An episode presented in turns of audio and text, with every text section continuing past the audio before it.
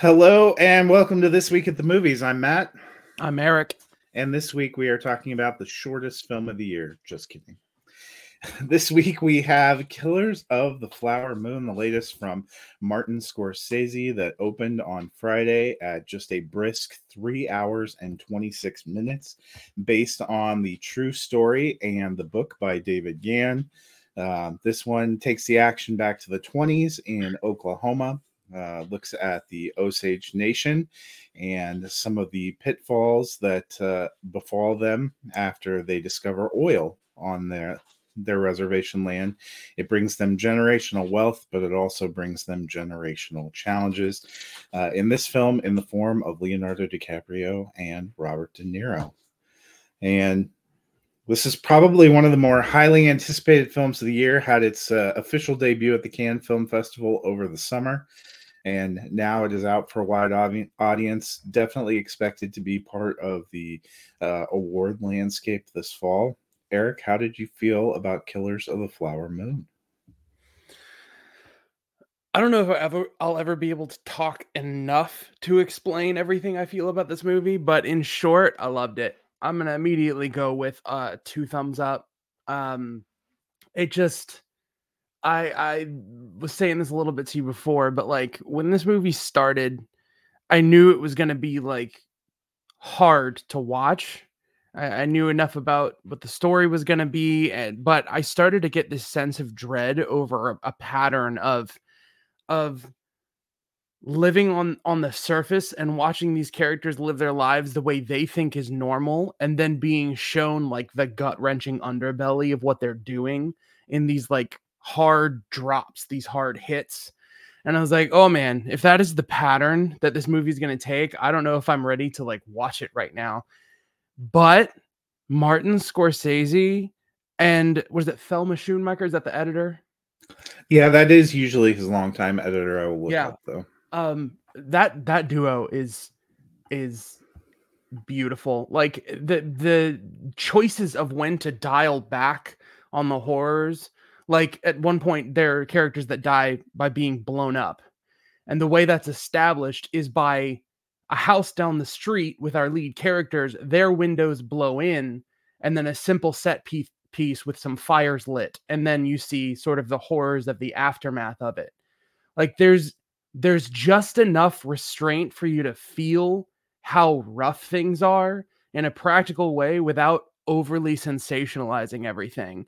And it leads to an ending that I thought was absolutely perfect, but I'm really curious how other people feel about it because it's a departure, like it very it takes a turn and um there was a little like surprise Jack White uh cameo and I really like that. But yeah, uh, every single performance. I Lily Gladstone was so good in the movie that I forgot that she was acting. I'm sitting here thinking about like Robert De Niro, I'm thinking about Leonardo DiCaprio, I'm thinking about uh Jesse Plemons and I had to like go back and like wait wait wait. wait. Lily Gladstone was like was acting she wasn't just like you know a person who was like there that they're catching on camera like i i just genuinely like skimmed over like oh that's just a part of the movie and uh yeah she was amazing my only downsides would be some things to do with with the pacing and the relationship development between characters and i even though the the makeup is spotless that's not what leonardo dicaprio looks like and my head knows that and i just can't I just can't buy into it, the prosthetic stuff. I thought it kind of made him look like Jesse Plemons, and I forgot Jesse Plemons was in the trailer. So I'm sitting here thinking, like, they could have had Jesse Plemons play him. And then he shows up in the movie, and I was like, oh, yeah. Oh. And funny enough, Jesse Plemons is what Leonardo DiCaprio's role was originally going to be before they had decided what the core of the movie was and reworked the script. So I don't know. Anyways, that's that's my take. I I loved it. So yeah. Yeah, there there are interesting. Um, you know, he obviously spends a lot of time really focused on Ernest and Molly and uh, King Hale. The book uh, is titled "Killers of the Flower Moon," but its actual subtitle is about the formation of the FBI, which kind of came out of this case. And that portion, the investigative portion, really gets short shrift in the movie. I don't um I haven't finished the book, so I don't know exactly you know where they departed from that. It, you know, the focus here is really on those three. It's long. It probably didn't need to be that long, but then again, if you're pretty familiar with Martin Scorsese, especially his more recent work, all of his movies have been pretty long. Even going back, classic films were pretty long. I'm pretty sure Casino is three hours. Uh, I know The Irishman. People made jokes about The Irishman never ending. Um, you know, so this is a little bit longer, but it's not inordinately longer than what he has done with some of his other ones. Um, I, it's been interesting the reaction to Leonardo DiCaprio. I thought he did a fantastic job. Um, the prosthetics didn't bother me but that has seemed to be the most polarizing part of the movie some people don't really don't care for what he's doing there um i thought it worked for me it's definitely a dark story it's a depressing story i am like you i liked uh the ending martin scorsese actually appears there at the end and that was actually a deeply emotional beat um when he reads that it was a very deeply emotional beat um, and I thought that that worked uh, for me. It's interesting to see how um, all those things came about. They try to touch a little bit more broadly on how messed up that whole region was, because if you see, um, you know, they spent some time watching newsreels of Black Wall Street and seeing the rise of KKK. It was not just the Osage. I don't know if that was the right thing to do or the wrong thing to do, but he was definitely trying to make a point that this was a brutal and very unjust time and location in our country, and not just for this group of people, but for many people um, who suffered. And the fact that last scene between um, Leonardo DiCaprio and Lily Gladstone is incredible. Um, that was a great way for that portion of the story to end, I thought. Uh, and then, but your questions are always going to be, and then what? Um, and so getting the beats and the history of what happened to those, thinking about the fact that no one was executed, people didn't die in prison for this. And I'm sorry if you consider that a spoiler, this is actual history. You could easily look it up. So I'm not going to feel too bad about that. But that nobody the people that did this didn't even die in prison and the the injustice that was wrought um you know and i hope molly ended up finding some peace and happiness in her life because she certainly didn't get it during that relationship with with ernest that was a very you know fraught relationship but uh very powerful film. The cinematography i i appreciated a lot of how it was put together um you know, and then the ending credits, seeing the Osage Nation, and um, they did attempt, I think, to make a something of a celebration or recognition of the Osage Nation, and um, so I thought that was that was interesting too. I gave it two thumbs up. Also, um, I have it in my top ten, but not. You know, it's about six for me right now. Um, so I'll be curious to see how it hangs in there. We have quite a few bigger films coming down the line. Uh, this feels like another pretty good win for Apple Films, um, which, you know, this was a co-production with Paramount. They have another big awards bait movie going into theaters that's Napoleon, which we saw the trailers for uh, with Ridley Scott and Joaquin Phoenix. So it's kind of interesting to see how much of a player that not just on the small screen where they've started pretty well doing some dominance in TV categories, but they've already they were the first streaming uh, company to win Best Picture a couple of years oh. ago, Coda. Okay. And now, you know, starting to kind of kind of go out there. I'll be curious to see how that plays in. Um, this obviously, I'm assuming at some point this movie is going to end up on people's Apple TV Plus. Yeah, I I see Lily Gladstone almost I can't really imagine what it would take for someone other than her to earn Best Actress at this point.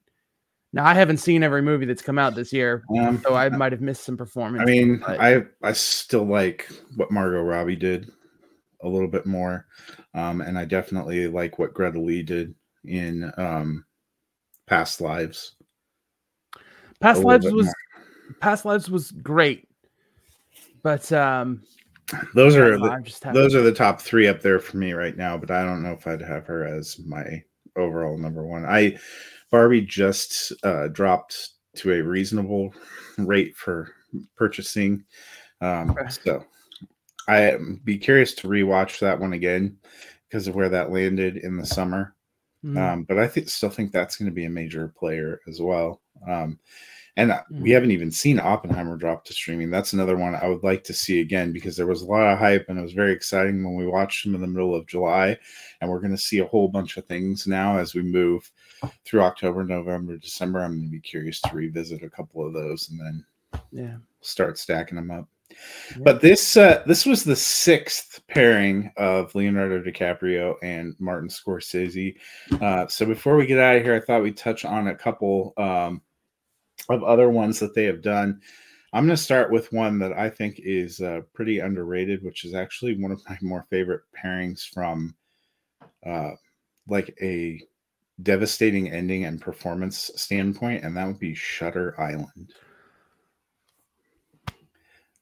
I I don't think you know when I think when a lot of people talk about uh, those two together, you don't have a ton of discussion about Shutter Island, and it's a little bit of a darker and a stranger film, but there are some things that go on in there. And then for me, it's that we talked about. I think both of us were a little bit gutted by the ending and that last exchange for DiCaprio and Gladstone in Killers of the Flower Moon. What I always remember kind of being stuck with in Shutter Island is the walk off lines uh, for Leonardo DiCaprio's character in that film. But Eric, uh, what did you think of Shutter Island? I was obsessed with Shutter Island when it came out. I was uh, like just getting into college, and it was it was sort of I was early into understanding Martin Scorsese as like a, a person to follow, like as a as a movie maker. And um it's funny because it's, it's rare that he branches into like genre type movies and this sort of mystery like oh my gosh i i it's it's not like it's not quite like any other movie that he's made but it it is an engrossing mystery. The like there's so many little details that I obsess over. Uh, this one is a two thumbs up by the way, but I know it's not on the top of everybody's list for that. But you know, like little details like uh, the lady is offered a glass of water and then holds up an empty hand to drink the water, and then the water is back on the table. Like intentional errors in the editing to kind of feed seeds of doubt. And uh like you said, it all builds up to I think just those last closing lines that say everything about the movie and it's it's it's kind of gut wrenching. Like yeah. it's another one of those cases where he knows when to sink you into horrific images and things, but he knows not to do too much to make you lose interest in this, which is more of like a fiction and more of a like a it's a story with a with kind of a point and a message to it, but it's not like a true story shot more documentary style. So he again does a really good job of walking this tightrope of not like pushing things too far, but pushing them just a little bit outside of your comfort zone and far enough to keep you like invested and like I it's just yeah, Shutter Island's amazing. Yeah, based on a Dennis Lehane novel, and obviously uh, we've seen quite a few interesting adaptations of his work. Uh, Gone Baby Gone, Mystic River. Um, none of them are happy stories. Probably fitting. Uh, one of the movies uh, they'll move on to that I think is one that people probably think of a lot when they think of their pairing together is The Wolf of Wall Street, which is another one that's a biopic based on a nonfiction book about Jordan Belfort and his exploits. Uh, was a big player in the Academy Award race. Uh, DiCaprio got a nomination, was the Best Picture nomination.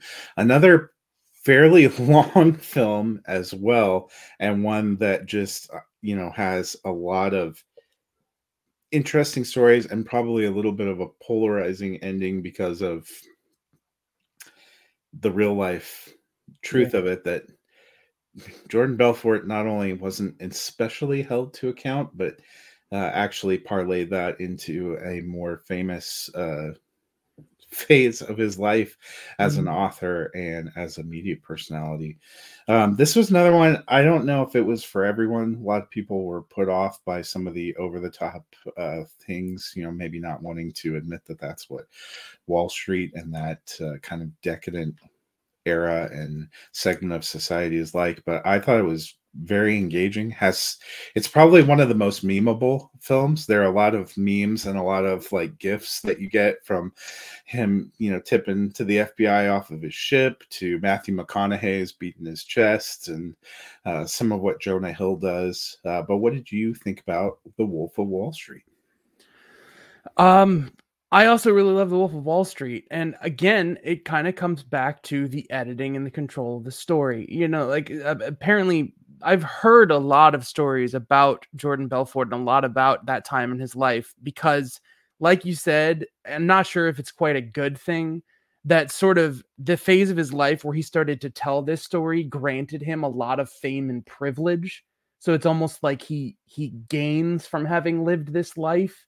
So that it sort of undercuts the idea of this being some sort of cautionary tale or anything like that. But it's it's wildly entertaining and again they exercise restraint. They went only so far. There are other more extreme details but like there's conversations it's the collaboration between leonardo, leonardo dicaprio and scorsese on how far he's willing to go on screen with his behaviors and again it comes back to this the movie is paced like a trailer for somebody's life and so I never feel the length. I don't feel the length of Goodfellas. I don't feel the length of Wolf of Wall Street. I did feel the length of Killers of the Flower Moon, but I still have to say that that movie felt breakneck to the point that the way time was passing made me feel like you sit with like the things that you have to sit with and otherwise it's like boom boom boom boom boom like so I it's it's always so impressive to me like when I hear Martin Scorsese is going to make another long movie the Irishman is the only movie that makes me doubt that he's going to use that time as effectively as he can. And Wolf of Wall Street, I think, is a great example of a movie that justifies its length. And it's it's again, it's not quite like any of the other movies that he's made. He always finds this unique reason or angle to tell a story. And yeah, just I think Leonardo DiCaprio relished the role and being on screen and whatnot. And I love Matthew McConaughey in it. And uh it's hard to believe that yeah. movie is 10 years old this year because it was I know 13. but you are yeah. right. That was another, you know, three hour um adventure. But I don't I don't think it feels overly long either. Mm. Um, you know, some sometimes they're just longer stories to tell. And this honestly has been a year. Um, we've commented a few times of longer films, but if they're done well, yep. you know, it's not that big of a deal. Well, the last one of their pairing that we're going to touch on, you know, we we looked at Shutter Island, which has probably the killer ending, like what we saw Killers of the Flower Moon, Wolf of Wall Street, which was based on a true story, like what we saw in Killers of the Flower Moon. But probably their most famous pairing is The Departed 2006, uh, won Best Picture, uh, won Best Director for Scorsese. A very hard bitten crime drama, uh, very much organized crime, like what we see in Killers of the Flower Moon. Uh, great back and forth between um, the the foil characters played by Matt Damon and Leonardo DiCaprio. A really fun performance from Jack Nicholson. Um, a really fun performance from Mark Wahlberg. Uh, I remember when I saw that just being blown away. Um, and it still probably stands up for me as my favorite of Martin Scorsese's films and my favorite of their collaborations together. I agree. I think I I would um regret it if I missed mentioning that Ricky the it's like one of his favorite movies, if not his favorite movie. And Yeah. um He loves that and The Color of Money, I think, are his two favorite Scorsese films. The color of Money? Yeah, That's he did The. Color of Money in the 80s. I'm judging you if you can see this, Ricky. Anyways. Um yeah, You'd be judging me too, then, because those would be my two favorite Martin Scorsese films. Really? I guess I need to rewatch The Color of Money because I've heard enough good things about it. In my experience with that was totally different. But we're not talking about The Color of Money right now. We're talking about The Departed, which we all agree is is just insane. There's uh, Martin Scorsese is so good at working with actors, and Jack Nicholson in particular. The way they built that character is uh, so much fun in the most twisted way, and it's so shocking. Like what? Okay, The Departed set me up for Killers of the Flower Moon because the way things were going, and with me not knowing what happened historically to Ernest, there's a scene where there's an implication that Ernest is going to die, him with Lily Gladstone, like in a room together. And I was like, oh my gosh, oh my gosh, if he died and Jesse Plemons continued through the end of this story, it would just be uh, very similar to the beats of The Departed.